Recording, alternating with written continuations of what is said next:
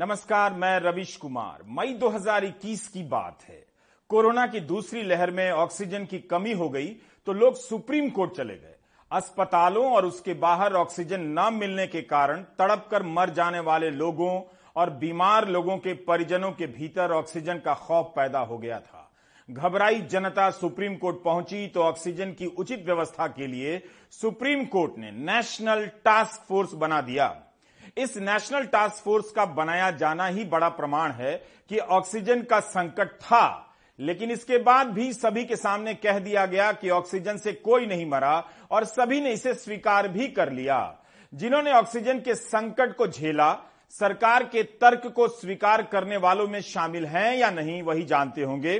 पर हम इसकी बात नहीं कर रहे हैं, इसकी बात कर रहे हैं। आगरा के इस गाँव के लोग कभी नासा नहीं गए तो क्या हुआ? पीपल के पेड़ पर चढ़ गए कि अस्पताल में ऑक्सीजन का सिलेंडर नहीं मिल रहा है। पत्तों से ऑक्सीजन ले लेंगे। मुझे पूरा विश्वास है कि ये लोग सलाइन वाटर चढ़ाने के समय भी यही करेंगे। अस्पताल जाने के बजाय नल या नदी के किनारे बैठ जाएँगे। पानी की कमी पूरी हो जाएगी। लेकिन उस वक्त ऑक्सीजन न मिलने का भय इतना तो बढ़ ही गया था कि यह जनाब तो खटिया लेकर पेड़ पर पहुँच गए। ऑक्सीजन की कमी से कोई नहीं मरा, लेकिन ऑक्सीजन की कमी के खौफ से हमने उस साल इस तरह के कई मंजर देखे।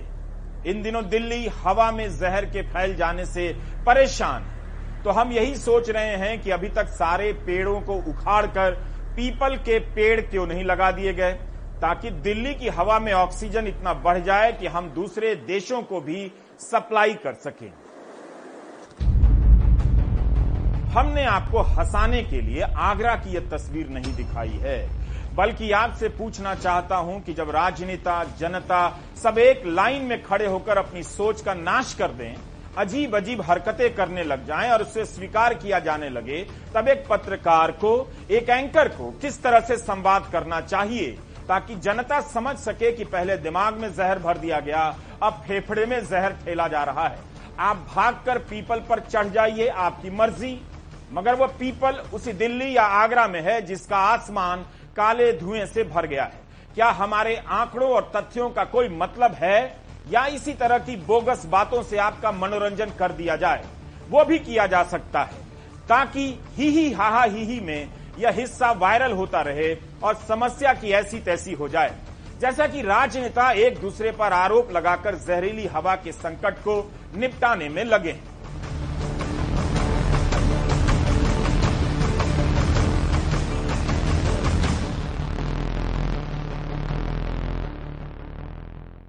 सिर्फ़ हमारी हरकतें ही नहीं, हमारी भाषा भी टालने, टरकाने वाली हो गई है। हमने किसी भी संकट पर नए नए नामों की टोपी पहनाने की कला विकसित कर ली है। जैसे ही कोई संकट आता है, उसके अलग अलग नाम रखे जाने लग जाते हैं। उसकी श्रेणियाँ तय हो जाने लगती हैं। और फिर लोगों को भरमाया जाने लगता है कि अभी संकट सबसे खराब श्रेणी में नहीं पहुँचा है। जब तक खराब की श्रेणी में है, तब तक सरकार और आपको चिंता करने की ज़रूरत नहीं।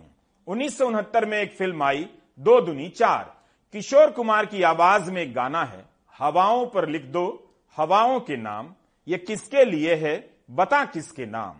हवा में जहर फैला तो साहूकार की तरह सरकार ने हवाओं के अलग अलग नाम रख दिए और उन्हें श्रेणियों के बटखरे से तराजू पर तौला जाने लगा। एक सूचकांक भी बनाया गया, जहाँ अलग अलग रंगों में हवा दिखाई जाती है, जिसे एयर क्वालिटी इंडेक्स कहते हैं। संक्षेप में ए क्यू कहते हैं। यह हवा का नया नाम और परिचय हो गया है। प्रेमी आपस में व्हाट्सएप किया करेंगे, करते भी होंगे कि मेरे शहर में एक यू आई 225 बह रही है। तुम्हारे शहर की एक यू आई कैसी है? हवाओं पर अब हवाओं के छह प्रकार के नाम लिख दिए गए हैं। जैसे शिलोंग की हवा एक यू आई बीस है तो इसे गुड हवा की श्रेणी में रखा गया है। देहरादून की हवा का एक यू आई सौ है तो इसकी श्रेणी का नाम सेटिस्फैक्ट्री है, यानी हिंदी में संतोषजनक हवा। हरे रंग की इस हवा पर किसी कवि का ध्यान नहीं गया, वरना बसंती पवन को छोड़कर संतोषजनक पवन पर कविता लिख रहे होते। यह खराब हवा की तीसरी श्रेणी है, जिसका रंग पीला है। अहमदाबाद के मणिनगर की हवा का एक यू आई एक सौ बासठ है, यानी मॉडरेटली पोल्यूटेड है, हिंदी में आंशिक रूप से प्रदूषित है। तीन कैटेगरी में बांटकर बताया जाता है कि अभी सब कुछ ठीक है, यहाँ तक चिंता की बात नहीं। चौथी श्रेणी है पुअर मुंबई के पास अंधेरी की हवा का एक यू आई दो सौ पंद्रह है तो यह हवा खराब हवा की श्रेणी की मानी गई है। खराब हवा का रंग भूरा रखा गया है। कितने कम अंतरों से हवाओं के ये नाम और रंग बदल जा रहे हैं। इस हवा का नाम भेरी पुअर है। भेरी भेरी पुअर रख देना चाहिए था। मतलब बहुत बहुत खराब हवा। इसका रंग हल्का लाल है। लुधियाना के लोग राहत की सांस ले सकते हैं कि अभी अत्यंत ही खराब की श्रेणी में नहीं पहुँचे हैं। लेकिन इस हवा का नाम सीवियर है। मतलब अत्यंत ही खराब हवा। इसका रंग ऐसा लाल रखा गया है जैसे रेलगाड़ी का इंजन छाती पर चढ़ने वाला है। छह में से चार श्रेणियाँ तो खराब और प्रदूषित हवा की हैं। मतलब आपको कम खराब से खराब खराब से बहुत खराब बहुत खराब से अत्यंत खराब के दायरे में गोल गोल घुमाया जा रहा है।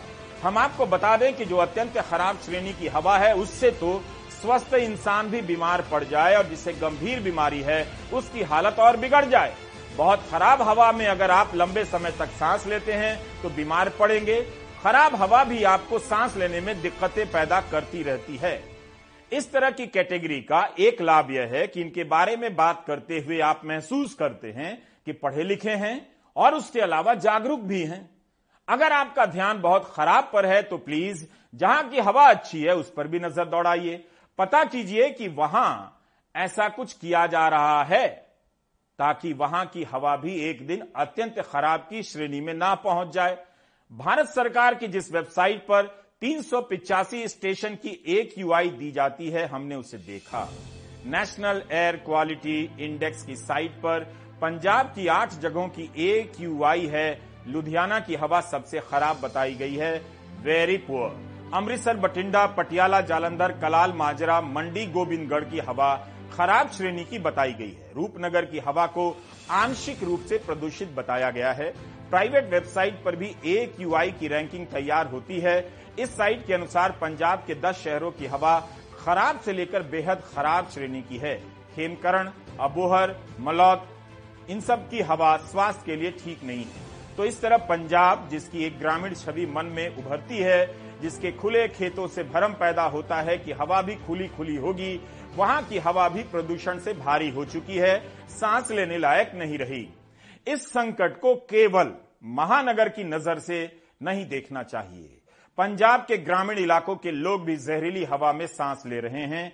इसकी चिंता कीजिए। इंडियन एक्सप्रेस की रिपोर्ट के अनुसार 3 नवंबर तक पंजाब में पराली जलाने की चौबीस हज़ार एक सौ छियासठ घटनाएँ दर्ज की गई हैं। दिल्ली और पंजाब के बीच हरियाणा भी आता है। भारत सरकार की केंद्रीय प्रदूषण बोर्ड की वेबसाइट पर हमने हरियाणा के 22 शहरों की एक यूआई देखी है। 4 नवंबर को दोपहर तीन बजे कैथल की एक यूआई तीन सौ छियानवे रही, यानी बहुत खराब। बहादुरगढ़ की एक यूआई चार सौ उनचास पहुँची, यानी अत्यंत खराब। बल्लभगढ़ की एक यूआई तीन सौ उनहत्तर रही, यानी बहुत खराब। भिवानी की एक यूआई 416 पहुँची, अत्यंत खराब। फरीदाबाद की एक यूआई 434 पहुँची, अत्यंत खराब। सिरसा की एक यूआई तीन सौ सैंतीस है, बहुत खराब। जिंद की एक यूआई 426 है, अत्यंत खराब। रोहतक की एक यूआई 412 है, अत्यंत खराब। केंद्रीय प्रदूषण बोर्ड हरियाणा के 22 शहरों की एक यूआई जमा करता है। इन 22 में से 15 शहरों की एक यूआई 300 से ऊपर है। यानी बहुत खराब से लेकर अत्यंत खराब की श्रेणी में यहाँ की हवा है। तो यह समस्या केवल दिल्ली की नहीं है, दिल्ली की भी है, यूपी, हरियाणा और पंजाब की भी है। केंद्रीय मंत्री पीयूष गोयल ने पंजाब में पराली जलाने की खबर की एक क्लिपिंग के साथ ट्वीट कर दिया और लिखा है, क्या लिखा है गौर कीजिए, देख रहा है ना विनोद, आपकी जहरीली हवा को मंत्री जी को हरियाणा की भी चिंता करनी चाहिए, यूपी की भी करनी चाहिए। केंद्रीय मंत्री को देख रहा है ना विनोद और सुरेश टाइप के संवादों से बचना चाहिए। अगर सरकार विनोद प्रमोद के टर्म में बात करने लग जाएगी तो बहुत से विनोद ऐसे भी हैं जो सरकार से परेशान हैं। वही सामने आ जाएँगे कि हम ही हैं विनोद, हम ही हैं प्रमोद, हमने फला परीक्षा पास की, ज्वाइनिंग लेटर नहीं मिला, हमारी छात्रवृत्ति नहीं आई, देरी से आई। केंद्रीय मंत्री को यह बताना चाहिए कि अगर हरियाणा में पराली जलाने की घटना कम हुई है, तब क्यों उसके शहरों की हवा जहरीली है? आज के इंडियन एक्सप्रेस में हरियाणा को लेकर पवनीत सिंह चड्ढा की लंबी रिपोर्ट छपी है। इस रिपोर्ट में सरकारी आंकड़ों का हवाला देते हुए बताया गया है कि हरियाणा में इस बार पराली जलाने की घटना में कमी आई है। 15 सितंबर से 3 नवंबर के बीच हरियाणा में पराली जलाने की 2377 मामले दर्ज किए गए हैं, जबकि पिछले साल इसी समय तक 3438 घटनाएँ दर्ज हुई। 30 प्रतिशत की कमी आई। ये सारे आंकड़े उपग्रह की मदद से जुटाए गए हैं। इस रिपोर्ट के अनुसार पिछले छह साल में हरियाणा में पराली जलाने की घटना में 55 प्रतिशत की कमी आई है। अभी हमने बताया कि कैथल की एक यूआई तीन सौ छियानवे है, यानी वहाँ की हवा बहुत खराब है। हमारे सहयोगी सुनील रविश ने कैथल के किसान राम कुमार जी से बात की। राम कुमार के पास पराली काटने की चौदह मशीनें हैं। उन्होंने बताया कि एक मशीन की कीमत बाज़ार में चौदह से पंद्रह लाख की है।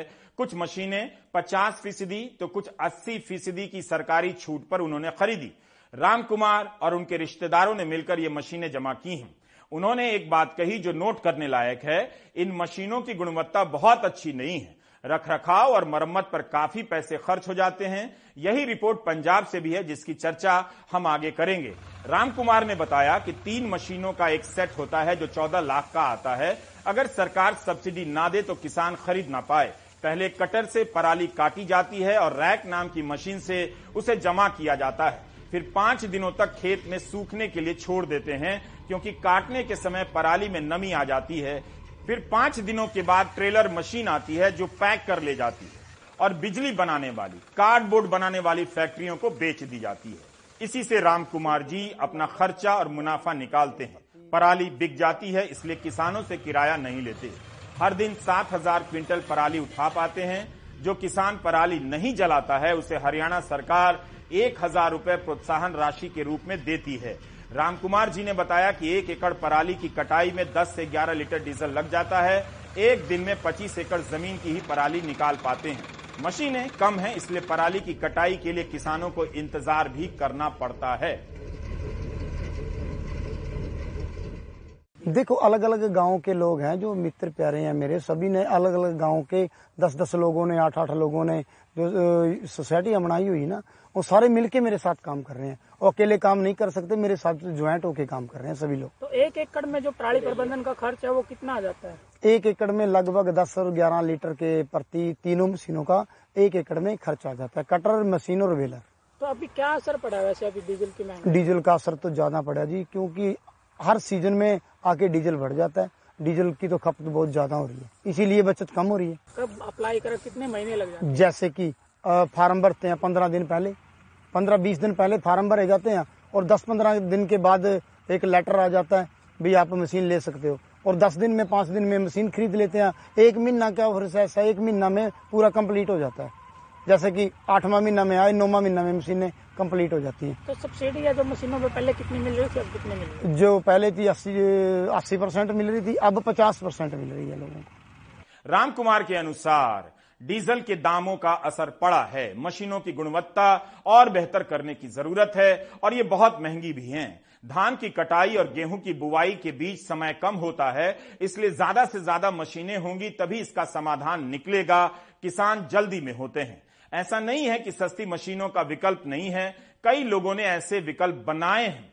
इस साल मार्च 2022 में कृषि मंत्री नरेंद्र सिंह तोमर ने एक सवाल के जवाब में बताया कि सरकार ने 2018-19 में दिल्ली, पंजाब, हरियाणा और उत्तर प्रदेश के लिए पराली के प्रबंधन को लेकर एक योजना बनाई थी। लोकसभा में दिए गए जवाब के अनुसार 2018-19 से लेकर 2021-22 के दौरान केंद्र ने चार राज्यों को 2440 करोड़ रुपए जारी किए। इसके तहत उनतालीस हज़ार कस्टम हायरिंग सेंटर बनाए गए, जहाँ से मशीनें किराए पर ली जा सकती हैं। दो लाख दस हज़ार मशीनों की सप्लाई की गई। केंद्र सरकार का दावा है कि दो लाख दस हज़ार मशीनों की सप्लाई हुई। क्या ये काफ़ी है? मार्च से लेकर अभी तक कितनी और मशीनों की सप्लाई हुई है, सरकार को बताना चाहिए। क्या इन मशीनों के कारण पराली जलाने की घटना में कमी आ रही है? अब आते हैं पंजाब पर। यह 27 अगस्त 2022 की एक रिपोर्ट है। अंजू अग्निहोत्री चाबा की इंडियन एक्सप्रेस में छपी है। इस रिपोर्ट के अनुसार पंजाब सरकार का कहना है कि उसने चार साल में नब्बे हज़ार चार सौ बाईस मशीनें दी हैं। लेकिन इनमें से 11,275 मशीनों का पता नहीं चल रहा। हाल ही में पंजाब सरकार ने विजिलेंस जाँच की घोषणा की है। सरकार का ही आंकड़ा है कि 90,422 मशीनों में से उन्नासी मशीनें ही साक्षात पाई गईं। 11,275 मशीनें लापता मिली। पंजाब सरकार को अंदेशा है कि डेढ़ सौ करोड़ का घोटाला हो सकता है। एक्सप्रेस ने अपनी रिपोर्ट में लिखा है कि कई किसानों ने इन मशीनों को बेच दिया क्योंकि इनसे अच्छी मशीनें बाज़ार में थीं। कई मामलों में ये मशीनें कहीं और भी पड़ी हुई हैं। आपको याद दिला दें कि थोड़ी देर पहले हरियाणा के राम कुमार जी ने भी मशीनों की गुणवत्ता को लेकर बताया कि बहुत खराब होती है। इस रिपोर्ट में बताया गया कि सरकार ने जो मशीनें दी, उससे बेहतर प्राइवेट मार्केट में मशीनें मिल रही हैं। इस मामले में हमारी कोई राय नहीं है, हम कोई एक्सपर्ट भी नहीं है। लेकिन एक्सप्रेस की रिपोर्ट में यह बात प्रमुखता से लिखी गई है कि पराली जलाने की जो मशीन सब्सिडी पर दी जाती है, वो अच्छी नहीं निकल रही। इस बात की जाँच होनी चाहिए कि सरकारी सब्सिडी वाली मशीन क्यों नहीं अच्छी है, क्यों किसान इन मशीनों का इस्तेमाल नहीं कर रहे हैं। इस सिलसिले में हम इसी 15 अक्टूबर को इकोनॉमिक टाइम्स में छपी एक रिपोर्ट का ज़िक्र करना चाहते हैं। निधि शर्मा की इस रिपोर्ट में लिखा है कि केंद्रीय प्रदूषण बोर्ड के सदस्य सचिव करुणेश गर्ग ने इकोनॉमिक टाइम्स से कहा है कि पंजाब का कृषि विभाग और प्रदूषण बोर्ड दोनों मिलकर जागरूकता अभियान चला रहे हैं, ताकि किसान पराली न जलाएँ। हम बता रहे हैं कि मशीनें हैं, मगर इनका इस्तेमाल बहुत कम है। पिछले साल मार्च, अप्रैल तक 30-35 प्रतिशत ही मशीनों का इस्तेमाल हुआ। अगर हम मशीनों के इस्तेमाल को बढ़ाकर 50 प्रतिशत तक कर दें तो काफ़ी फ़र्क पड़ जाएगा। पंजाब सरकार ने इसके लिए आई खेत नाम से एक ऐप भी बनाया है। यह केंद्र सरकार के प्रदूषण बोर्ड के सदस्य सचिव का जवाब है कि पंजाब का कृषि विभाग और केंद्रीय प्रदूषण बोर्ड दोनों मिलकर जागरूकता अभियान चला रहे हैं, मगर किसान इन मशीनों का इस्तेमाल नहीं कर रहे हैं। इसका मतलब है कि केंद्र और पंजाब सरकार मशीनों को लेकर किसानों को जागरूक तो कर रहे हैं। केंद्रीय प्रदूषण बोर्ड ने यह नहीं कहा कि पंजाब सरकार कुछ नहीं कर रही है या बाधा डाल रही है। जब दोनों मिलकर काम कर रहे हैं, तब दोनों को ही कारण और उपाय बताने चाहिए। ना कि देख रहा है, ना विनोद टाइप के संवाद बोले जाने चाहिए। सरकार ने पराली की समस्या को लेकर जागरूकता फैलाने के लिए काफ़ी पैसे भी खर्च किए हैं। 27 जुलाई 2022 को राज्यसभा में कृषि मंत्री नरेंद्र सिंह तोमर ने बताया कि 2018-19 से लेकर 2021-22 तक एक सौ इक्यासी करोड़ रुपए जारी किए गए ताकि मशीनों के इस्तेमाल को लेकर लोगों को शिक्षित किया जा सके। हमारे पास ऑडिट करने का कोई तरीका नहीं, जिससे हम बता सके कि इतने पैसे का इस्तेमाल किस तरह से किया गया। केंद्र सरकार के प्रदूषण बोर्ड के अधिकारी कहते हैं पंजाब में नब्बे हज़ार मशीनें बांटी जा चुकी हैं। यह बयान 15 अक्टूबर के इकोनॉमिक टाइम्स में छपा है, लेकिन 11 सितंबर के इकोनॉमिक टाइम्स में ही पंजाब के कृषि मंत्री का बयान छपा है कि छप्पन हज़ार और मशीनें बांटी जाएँगी, जिसके बाद पंजाब में मशीनों की संख्या करीब एक लाख छियालीस हज़ार से अधिक हो जाएगी। 11 सितंबर से 15 अक्टूबर के बीच कितनी मशीनें बटी हैं, इस सवाल की पड़ताल अलग से की जानी चाहिए। हवा में जहर के फैलने और पराली संकट से जुड़ी तमाम खबरों को एक साथ देखिए। कहीं कुछ मिलेगा, कहीं कुछ। आपको झोल और झूठ का जाल भी दिखाई देगा। कुल मिलाकर हवा साफ़ नहीं हुई है। विनोद भी सांस नहीं ले पा रहा। प्रमोद का दम भी घुट रहा है। इंडियन एक्सप्रेस, इकोनॉमिक टाइम्स की रिपोर्ट से हमारे सामने दो सवाल मजबूती से खड़े होते हैं। क्या ये मशीनें कारगर हैं? क्या ये मशीनें किसानों को महँगी पड़ती हैं? हमने पिछले साल 17 नवंबर के दिन इस संकट पर प्राइम टाइम किया था। उस एपिसोड में एक किसान ने बताया कि एक एकड़ में पराली हटाने के लिए 20 लीटर डीजल लगेगा, जो काफ़ी महँगा हो चुका है। डीजल सस्ता तो हुआ नहीं तो इसकी लागत पर बात होनी चाहिए। क्या मशीन का किराया महँगा हो गया है? नवंबर के महीने में किसान कह रहे थे कि धान और गेहूँ की बुवाई के बीच समय भी कम मिलता है। किराए पर मशीन नहीं मिलती, इसलिए समय बचाने के लिए पराली जला देते हैं। क्या ये बातें मंत्री अपनी प्रेस कॉन्फ्रेंस में कह रहे हैं? डीजल की महँगाई पर बात कर रहे हैं। हम पुरानी रिपोर्ट का यह हिस्सा आपको दिखाना चाहते हैं। लोकसभा, राज्यसभा में केंद्र सरकार के जवाब इसी सितंबर में पीआईबी की रिलीज़ से पता चलता है कि केंद्र सरकार ने 2018 से 21 के बीच पंजाब, हरियाणा, दिल्ली और यूपी में तीस हज़ार नौ सौ ऐसे केंद्र बनाए हैं, जहाँ पर पराली हटाने की डेढ़ लाख मशीनें रखी गई हैं। किसान यहाँ से किराए पर ले सकते हैं जसवीर सिंह जैसे छोटे किसान, जिनके पास दो एकड़ की ज़मीन है, इन मशीनों को किराए पर भी नहीं ले सकते। कुछ बचेगा नहीं। और ज़्यादातर किसान इन राज्यों में इसी तरह दो तीन एकड़ वाले ही है। किसानों का कहना है कि अगर सब्सिडी से भी ले लें तो भी एक लाख रुपए का बोझ आता है, जो किसानों पर ज़्यादा है। यही कारण है कि किसान पराली जलाने पर मजबूर हो रहे हैं। बार बार सुप्रीम कोर्ट कह रहा है कि सरकार जब सक्षम है तो खुद मशीन क्यों नहीं दे रही है? केंद्र सरकार ने इसके बदले एक स्कीम बना दी है कि सरकार 50 फ़ीसदी सब्सिडी देगी। इस संकट की स्थिति में भी किसानों से बिज़नेस किया जा रहा है और उन पर खर्चे का बोझ लादा जा रहा है। आपने मशीन के लिए अप्लाई किया था? किया था। हमारे और भी गाँव से किया था मगर पास नहीं करते गए। बस एक लाख पूरे पंजाब से किया अप्लाई तो दस हज़ार सब्सिडी के लिए पास हुआ।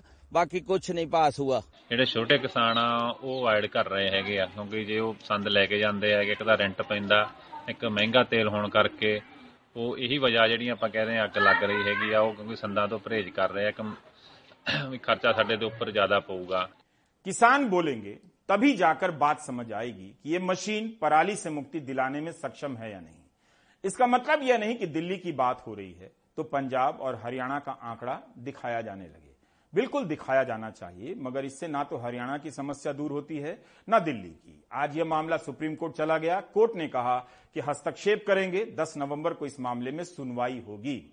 इसी के साथ पिछले साल की एक खबर के बारे में याद दिला देना चाहते हैं। यह मामला तब भी सुप्रीम कोर्ट में गया था। तत्कालीन चीफ जस्टिस एनवी रमना ने कहा था, कोर्ट की मंशा किसानों को दंडित करने की नहीं है। पराली जलाने के नाम पर जवाबदेही किसानों पर शिफ्ट नहीं होनी चाहिए। जस्टिस सूर्यकांत ने कहा था कि पाँच सितारा होटल के एसी रूम में बैठकर किसानों को दोष देना आसान है। बेंच में शामिल जस्टिस चंद्रचूड़ ने कहा यह है सिर्फ़ उदासीनता। उन्होंने यह भी कहा कि कोई बताए कि खासकर सरकार साल भर क्या करती है।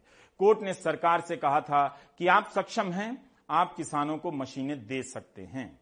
पराली के विषय को लेकर केंद्र सरकार ने लगभग अभी तक 18-19 से तीन हज़ार एक सौ अड़तीस करोड़ रुपया राज्य सरकारों को दिया है। अनेक राज्य सरकारों ने अच्छा काम किया है और वो धीमे धीमे सकारात्मक रास्ते पर बढ़ रही हैं। पंजाब को हम लोगों ने 1400 करोड़ से अधिक रुपया दिया है। दो लाख मशीनें खरीदी गई राज्य सरकारों के द्वारा। दो लाख मशीनें इतनी होती हैं कि राज्य सरकार अगर एक बार तय कर ले तो निश्चित रूप से उससे निजात पाई जा सकती है। और सबसे अच्छा उपक्रम है पूसा डीकम्पोजर, जो आईसीआर के हमारे वैज्ञानिकों ने ईजाद किया है। बहुत सारे किसान उसको उपयोग कर रहे हैं। पूसा डीकम्पोजर का और उपयोग बढ़े, इसके लिए आज हम लोगों ने एक कार्यशाला आयोजित की है। इस कार्यशाला में वे किसान भी हैं जिन्होंने डीकम्पोजर का उपयोग किया है। वे कंपनियाँ भी हैं जो डीकम्पोजर को विस्तार दे रही हैं और वे किसान भी हैं जो डीकम्पोजर की तरफ़ बढ़ना चाहते हैं। इसमें वैज्ञानिक भी हैं, सरकार भी है। अगर किसी को किसी प्रकार की कठिनाई आती है तो निश्चित रूप से वो इस कार्यशाला में व्यक्त कर सकता है। पंजाब के अंदर जो वहाँ के साइंटिस्ट हैं वहाँ के जो पंजाब एग्रीकल्चर यूनिवर्सिटी के जो हैं तो उनका ये है कि जब तक ये टाइम गैप कम नहीं होता है, तब तक यूजफुल नहीं है। तो पूसा के साथ पंजाब सरकार जो है वो डिस्कस कर रही है प्लान कर रही है कि इसको टाइम को कम किया जाए। देखो पहली बात तो मैं ये कहना चाहता हूँ कि केंद्रीय पर्यावरण मंत्री से और एलजी साहब तक, भारतीय जनता पार्टी का जो पूरा ब्रिगेड है, वो प्रदूषण पे बोलने के लिए उनके पास अधिकार नहीं है। उनके पास ये अधिकार नहीं है कि प्रदूषण पे बोले। जो प्रदूषण फैला रहा है, एलजी साहब के पास बोलने का अधिकार है। रेड लाइट ऑन गाड़ी आपकी फ़ाइल क्लियर करती है तो हमारे हाथ में है। पंजाब वाले तो पंजाब की बात है। जो हमारे हाथ है, वो नहीं करने दे रहे हो आप। भारतीय जनता पार्टी अपने कार्यालय में बैन होने के बाद भी कंस्ट्रक्शन करवा रही है। उसको प्रदूषण की चिंता है इतनी ज़्यादा। कई महीनों से सरकार यही कह रही है कि दो लाख मशीनें दी गई हैं। जबकि सुप्रीम कोर्ट ने कहा है कि सरकार मशीनें देने में सक्षम है। यानी सरकार चाहे तो फ्री में और एक साथ कई हज़ार मशीनें किसानों को दे सकती है। हवा में जहर फैल गया है। यह मामला चंद दिनों का नहीं है। जनवरी के आखिर तक रहता है। इतने लंबे समय तक अगर आप ऐसी हवा में सांस लेंगे तो दिल्ली वालों के फेफड़े, दुनिया के सबसे प्रदूषित फेफड़े बन जाएँगे। दरअसल इस संकट का चेहरा आम आदमी नहीं है। वो आम आदमी जो अस्पतालों में तड़प रहा है, इलाज के लिए लाइन में लगा है। उसकी तस्वीर यहाँ छपी है। यह खबर गाजियाबाद की, अमर उजाला की, भीतर के पन्नों पर छपी है। इस रिपोर्ट में लिखा है कि गाजियाबाद का एयर क्वालिटी इंडेक्स 416 है, यानी अत्यंत विषाक्त है। इसमें लिखा है कि गैस चेंबर बन जाने से 2000 से अधिक लोग इलाज के लिए सरकारी और प्राइवेट अस्पतालों में पहुँचे हैं। गाजियाबाद के चार बड़े सरकारी अस्पतालों में सत्रह सौ पचास मरीज़ भर्ती हुए। यानी साफ़ है कि ज़्यादातर सरकारी अस्पताल में गए, जो यह भी इशारा करता है कि आम गरीब लोगों पर इस जहर का असर भयानक पड़ा है। जो ना तो ट्विटर पर है, ना फेसबुक पर। दैनिक जागरण ने सिटी पेज पर रिपोर्ट छापी है कि यहाँ के एमएमजी अस्पताल में 30 मरीजों को सांस की बीमारी के कारण ऑक्सीजन चढ़ाना पड़ा है। ओपीडी में सांस के मरीजों की संख्या बढ़ती जा रही है। दोनों ही अखबार की रिपोर्ट है। हमने अपनी तरफ़ से पुष्टि नहीं की है। गाजियाबाद में प्रदूषण को लेकर राजनीति नहीं है। दिल्ली को लेकर है। जहरीली हवा केवल दिल्ली में नहीं है। यूपी के गाजियाबाद और नोएडा भी बहुत प्रभावित हैं। हवा को लेकर एक दूसरे को घेरने वाले, इसका भी जवाब दें कि गंगा क्यों नहीं साफ़ हो सकी? इससे पहले इलाहाबाद हाईकोर्ट ने नमामि गंगे प्रोजेक्ट को लेकर क्या क्या कहा है, वह भी देख लिया जाए। यही कहा है कि साफ़ करने के नाम पर धोखा दिया जा रहा है। यह खबर छपी है। क्या कोई केंद्रीय मंत्री इस रिपोर्ट को ट्वीट कर सकता है? राजनीति से तो गंगा और यमुना दोनों साफ़ नहीं हो सकी। कितने साल गुजर गए, हम ना नदी साफ़ कर पाए, ना हवा। बच्चों ने दिल्ली की हवा खराब नहीं की, मगर सबसे पहले कीमत वही चुकाते हैं। दिल्ली में पांचवीं तक के स्कूल बंद कर दिए जाते हैं, उनके खेलने पर रोक लगा दी जाती है। कई जगहों पर स्कूल बंद किए गए हैं। इस बात का कोई वैज्ञानिक प्रमाण नहीं है कि पांचवी कक्षा से ऊपर के बच्चों के फेफड़े स्टील के बने हुए हैं, उन पर जहरीली हवा का असर नहीं होता। उनकी सोचिए जो रेहड़ी पटरी पर काम करते हैं, जो मजदूरी करने निकलते हैं, उनका क्या हो रहा होगा? इसलिए इसका समाधान स्कूल बंद करना, दुकानें बंद करना नहीं है। गाड़ियाँ और परालियाँ जिम्मेदार हैं तो इन दोनों का कुछ करना चाहिए। डाउन टू अर्थ ने जलवायु परिवर्तन पर एक रिपोर्ट तैयार की है। इसी साल के नौ महीनों में ऐसा कोई दिन नहीं बीता जब किसी न किसी इलाके में प्राकृतिक आपदा ने दस्तक ना दी एक जनवरी से लेकर 30 सितंबर तक दो सौ तिहत्तर दिनों में से 243 दिनों तक हर दिन आपदा का कहर टूटा है। गर्मी और सर्दी से जुड़ी आपदा, बारिश और चक्रवाती तूफानों से जुड़ी आपदा, आकाशीय बिजली गिरने की आपदा इन आपदाओं से 2,755 लोगों की जाने जा चुकी हैं। नौ महीने में। इसके बाद भी यह मसला हमारी प्राथमिकताओं में नहीं है। क्या आप जानते हैं कि जिन 2,755 लोगों की जाने गई हैं उनके परिवारों को किस भयंकर आर्थिक आपदा के साय में जीना पड़ रहा होगा? डाउन टू अर्थ की रिपोर्ट के अनुसार प्राकृतिक आपदा से चार लाख घर नष्ट हो गए और सत्तर हज़ार पशु मारे गए। हिमाचल प्रदेश में प्राकृतिक आपदा के कारण तीन सौ उनसठ लोग मारे गए हाइड्रो मटेरियोलॉजिकल कलामिटीज बोला भी नहीं जाता है। आपदाओं के ऐसे ऐसे नाम रख दिए गए हैं। हिंदी में इसका नाम जल मौसम संबंधी आपदाएँ। इसका एक रिकॉर्ड आपको दिखाना चाहता हूँ। इसी 19 जुलाई को गृह राज्य मंत्री नित्यानंद राय ने लोकसभा में बताया कि जल मौसम संबंधी आपदाओं से 2018-19 में 2400 लोग मारे गए। एक लाख तेईस हज़ार से अधिक पशु मारे गए। पंद्रह लाख से अधिक मकान और झोपड़ियाँ नष्ट हो गईं, सत्रह लाख हेक्टेयर भूमि में फ़सलें बर्बाद हो गईं, हवा से लेकर पानी तक सब कुछ जहरीला हो चुका है। लोगों के घरों में पानी का बिल हज़ारों रुपए का होने लगा है। आंकड़े बता रहे हैं कि इसकी मार सबसे अधिक आम लोगों गरीबों और किसानों पर है। एक आपदा से विस्थापित होकर कहीं जाते हैं तो वहाँ से दूसरी आपदा से विस्थापित होकर कहीं और जाना पड़ता है। इस बहस में आम लोग नहीं है। इस पर नेताओं और कार चलाने वाले वर्ग ने कब्जा कर लिया है। जो कार वाला क्लास है, जो बोलने वाला क्लास है, उसके जीवन में आपदा के अलावा और भी सौ मुद्दे हैं। वह नवंबर में हवा पर बोल रहा होता है, दिसंबर में छुट्टियों के सपने देखने लग जाता है। आम आदमी साल भर जहरीली हवा और दूषित पानी का सेवन करता हुआ बीमारी की तरफ़ बढ़ता चला जाता है। इसलिए हमने शुरू में आपको यह नौटंकी दिखाई कि कोरोना के समय जब ऑक्सीजन का संकट आया तो कुछ लोग पीपल के नीचे आ गए, पेड़ पर चढ़ गए कि ऑक्सीजन की कमी नहीं होगी। हम सब यही करते आ रहे हैं। हम मतलब मीडिया, नेता और इन्हें पढ़ने, देखने और सुनने वाला समाज। आप ये नहीं कह सकते कि 10 किलोमीटर की हवा छांट कर राजनीति कर लेंगे। इस पूरे संकट को व्यापक रूप से देखिए तो हमने धरती को जीने लायक कहाँ छोड़ा है? एक भी उदाहरण नहीं है जिसे दिखाकर दावा किया जा सके कि इस नदी को पीने लायक बना दिया गया। यहाँ की हवा बेहतर हो गई है, बाकी राजनीति खूब होती रहेगी, फेफड़ा आपका है, खराब होता रहेगा।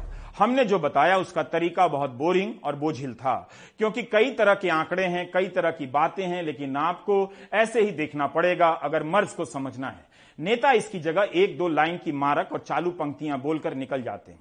लेकिन जब आप डिटेल में जाते हैं तब पता चलता है कि आप सांस लेने के नाम पर भी बेवकूफ़ बनाए जा रहे हैं। दिल्ली नगर निगम के लिए 4 दिसंबर को वोट डाले जाएँगे 7 दिसंबर को नतीजे आएँगे।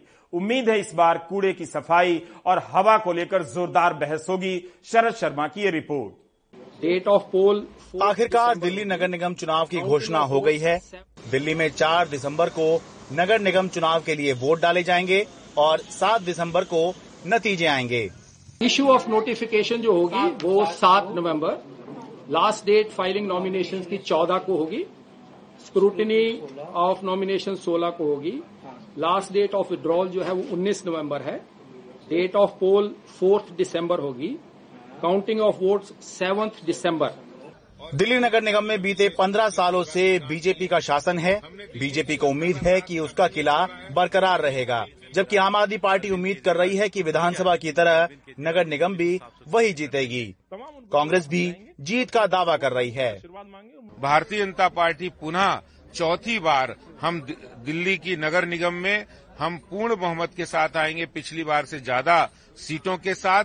भारतीय जनता का पार्टी को पता है कि सात तारीख में वो दिल्ली हारेंगे और आठ तारीख को गुजरात हारेंगे। कोरोना में हमने दिल जीता था। बाई इलेक्शन में एक सीट जीते थे और इस बार नगर निगम में हम दिल्ली जीतेंगे। दिल्ली नगर निगम के चुनाव अप्रैल में होने थे, लेकिन मार्च में चुनाव घोषित करने के लिए चुनाव आयोग ने प्रेस कॉन्फ्रेंस बुलाई। उससे पहले ही केंद्र सरकार ने संदेशा भेज दिया कि तीनों नगर निगम को एक कर रहे हैं। इसके बाद तीनों नगर निगम को एक किया गया और अब एकीकृत नगर निगम के चुनाव घोषित हो गए हैं।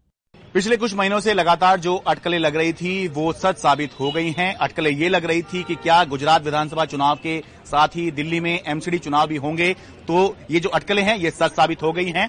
बिल्कुल दोनों चुनाव साथ साथ ही होंगे। इसके बारे में जब हमने चुनाव आयुक्त से पूछा तो उन्होंने ये जवाब दिया। असेंबली पार्लियामेंट्री विधानसभा का चुनाव करवाना केंद्रीय चुनाव आयोग की ज़िम्मेदारी है। जबकि नगर निगम चुनाव करवाना हमारी ज़िम्मेदारी है। हम अपनी तैयारी के हिसाब से काम करते हैं। दिल्ली नगर निगम में अब कुल 250 वार्ड हैं, जिनमें बयालीस अनुसूचित जाति के लोगों के लिए आरक्षित हैं, जबकि 50 फ़ीसदी आरक्षण महिला उम्मीदवारों के लिए है।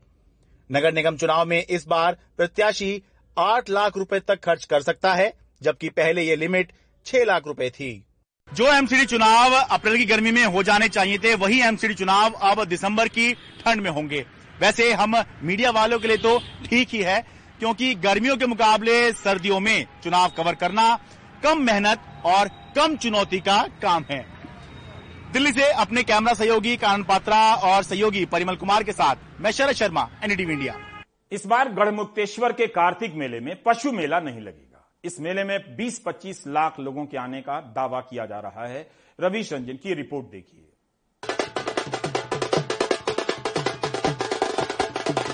ये गढ़ मुक्तेश्वर के कार्तिक मेले का एक रंग है। दूर दूर से श्रद्धालु अपने पुरखों को दीप दान करने और मनौती मांगने के लिए गंगा के तट पर पहुँच रहे हैं। 8 नवंबर तक चलने वाले इस मेले का आध्यात्मिक बहुत महत्व है।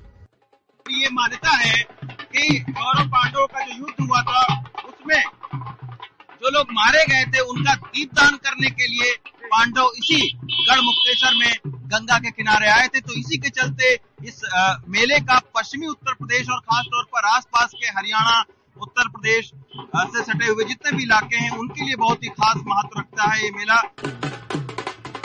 यही वजह है कि हरियाणा के सुमेर मलिक जैसे लाखों परिवार नाचते गाते एक साल बाद कार्तिक मेले में फिर पहुँचे हैं।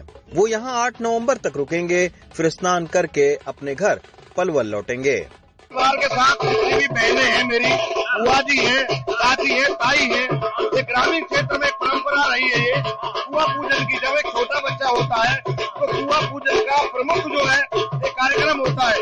ग्रामीण आंचल में तो ये लेकिन आध्यात्मिक महत्व के अलावा इस मेले में बुग्गी से आने की एक पुरानी परंपरा है। यही वजह है कि तमाम परिवारों के पास ट्रैक्टर और गाड़ियाँ होने के बावजूद वो अपने परिवार के साथ बुग्गी से ही आते हैं।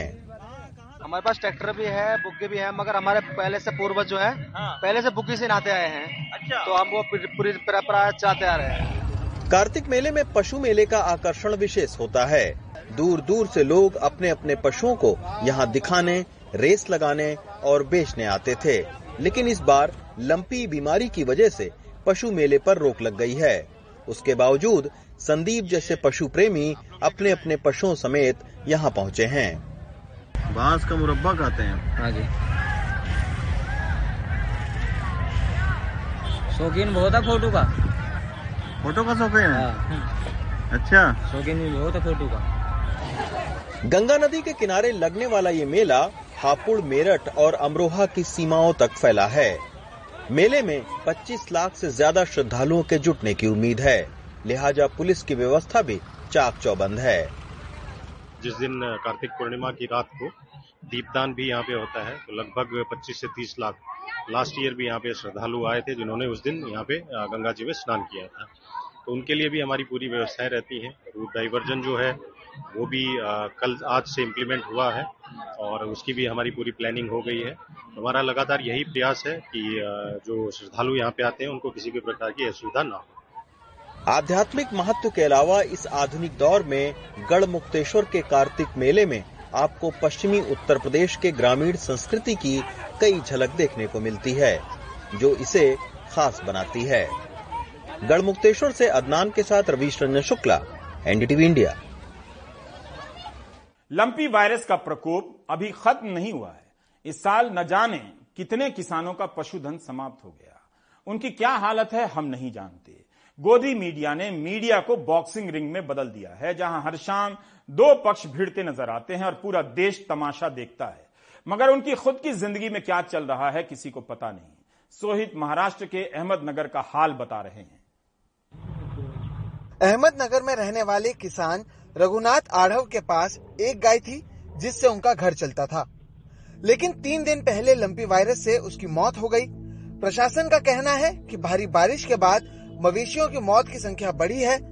आढ़व का पूरा परिवार गरीब है ये प्रशासन से मदद की गुहार कर रहे हैं। हमारा पूरा परिवार गरीब है सरकार से हमें भरपाई मिलनी चाहिए। वो 25 अक्टूबर से लंपी से बीमार थी। और उसका ट्रीटमेंट हमारे अंदर ही चालू था। उसने बहुत अच्छा रिस्पॉन्स दिया था पहले तो। लेकिन बीच में जब बारिश हुआ और ठंडी बढ़ गई तो उसको निमोनिया हो गया। तो निमोनिया होने से उसका पूरा जो लंग्स है, वो पूरा पैक हो गया। और इसकी वजह से उसका आज सुबह सडनली डेथ हो गया। कल तक वो खा खा पी रही थी। आज सुबह साढ़े नौ बजे उसका सडन डेथ हो गया। अहमदनगर ज़िले में पिछले कुछ दिनों से मवेशियों में लंपी के कारण मरने की संख्या में बढ़ोतरी हुई है। 31 अक्टूबर को 50 मवेशियों की लंपी वायरस से यहाँ मौत हुई है, जबकि 1 नवंबर को तिरालीस मवेशियों की 2 नवंबर को 50 और 3 नवंबर को 33 मवेशियों की मौत हुई है। यानी चार दिनों में केवल अहमदनगर में कुल एक सौ छिहत्तर जानवरों की मौत हुई है। राज्य भर में लंपी वायरस के कारण मवेशियों की मृत्यु के लिए सरकार ने नौ दशमलव उनचास करोड़ रुपए की मदद किसान को की है। मिशन मोड में अब टीकाकरण का काम भी शुरू किया गया है। प्रशासन का कहना है कि कम उम्र के मवेशियों में मरने की संख्या बड़ी है। पहले जो वैक्सीनेशन हम लोग कर रहे हैं, अगस्त महीने से तो उसमें जो वैक्सीनेशन का जो प्रोटोकॉल था उसमें हम लोग चार महीने से पहले जो बछड़े थे उनको वैक्सीनेशन एडवाइज नहीं किया था।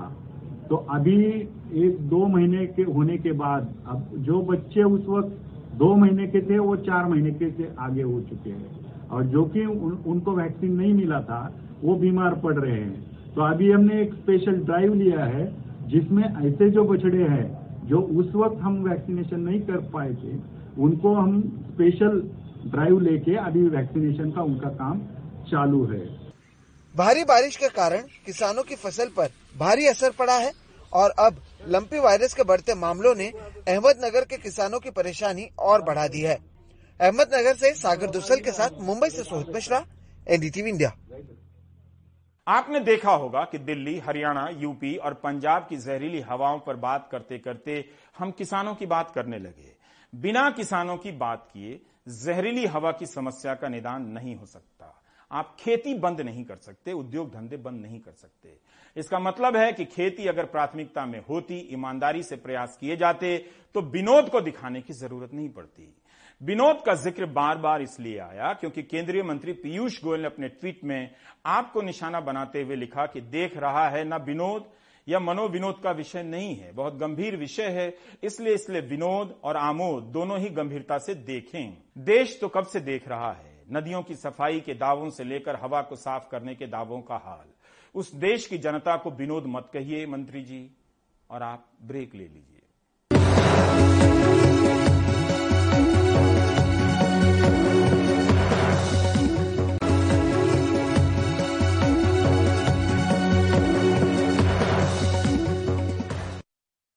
तेलंगाना में टीआरएस, बीजेपी पर उनकी पार्टी तोड़ने के आरोप लगा रही है। मुख्यमंत्री के चंद्रशेखर राव ने कई सबूतों को पेश करते हुए गंभीर आरोप लगा दिए। इस मामले में तीन लोगों को गिरफ़्तार किया गया। मुख्यमंत्री केसीआर के अनुसार ये तीनों बीजेपी की तरफ़ से उनकी सरकार गिराने में लगे थे और कथित रूप से पार्टी विधायकों को करोड़ों रुपए का प्रलोभन दे रहे थे। तीनों आरोपियों ने सुप्रीम कोर्ट में विशेष राहत के लिए अपील भी की, जो आज उन्हें नहीं मिली, राहत नहीं मिली। टीआरएस नेता के चंद्रशेखर राव ने कथित कैश फॉर डिफेक्शन कांड पर एक नया वीडियो टेप भी जारी कर दिया है। टीआरएस नेताओं ने आरोप लगाया है कि दोनों धर्मगुरु और व्यवसायी नंद कुमार केंद्रीय मंत्रियों और भाजपा के शीर्ष नेताओं के करीबी हैं। बीजेपी ने ऐसे आरोपों से इनकार किया है कहा है कितने पैसे जब्त किए गए हैं उसका खुलासा तेलंगाना पुलिस क्यों नहीं कर रही है? उमा सुधीर की ये रिपोर्ट देखिए। As I told you, we all are ready. Yes, Everything has been discussed. So now if you can discuss everything openly, even they'll get that confidence. Actually, well, you have discussed the matter. very clearly. Because see, me discussing is different, you discussing is different. We need to get some delivery from here. and we'll uh, shift into Delhi. That is what we discussed, right? But the same we discussed earlier. They have sent the message. They are here already. So I'm waiting for the message. Discuss the figure also openly, Swamiji. Yeah. No, there is. Yeah, 50 each. Yeah, 50 each. 50 crores. We have, you know very well. Even five other people also. I told him. you write down the report. Next. Telangana के मुख्यमंत्री के चंद्रशेखर राव ने तीन घंटे की जो video recording साझा की है, उसका ये छोटा सा टुकड़ा है। केसीआर ने मीडिया को ही नहीं, भारत के मुख्य न्यायाधीश को, सुप्रीम कोर्ट और सभी हाई कोर्टों के जजों को, मुख्यमंत्रियों और राजनीतिक दलों के नेताओं को ये रिकॉर्डिंग भेजी है। आरोप लगाते हुए कि बीजेपी ने उनके विधायकों को खरीदने के लिए साजिश रची थी और उसका इरादा चार राज्य सरकारों को गिराने का था। उन लोगों को विनम्र पूर्वक प्रणाम करते हुए मैं अनुरोध करता हूँ, इस देश को बचाइए। इस देश में लोकतंत्र का रक्षा कीजिए। बीते हफ़्ते साइबराबाद पुलिस ने टीआरएस के विधायक रोहित रेड्डी की शिकायत पर तीन लोगों के खिलाफ आपराधिक साजिश और घूस देने की कोशिश का केस दर्ज किया। रोहित रेड्डी ने आरोप लगाया कि उन्हें बीजेपी में शामिल होने के लिए 100 करोड़ की पेशकश की गई थी और तीन अन्य विधायकों को 50 करोड़ रुपए दिए जा रहे थे। केंद्रीय गृह राज्य मंत्री जी किशन रेड्डी ने कहा कि इन आरोपियों का बीजेपी से कोई लेना देना नहीं है और वो पार्टी की ओर से काम नहीं कर रहे थे సిట్టింగ్ న్యాయమూర్తి చే విచారణకు సిద్ధంగా ఉన్నారని అడుగుతా ఉన్నారు మాకేం భయం లేదు మీరు ఎవరికైనా పంపించుకోండి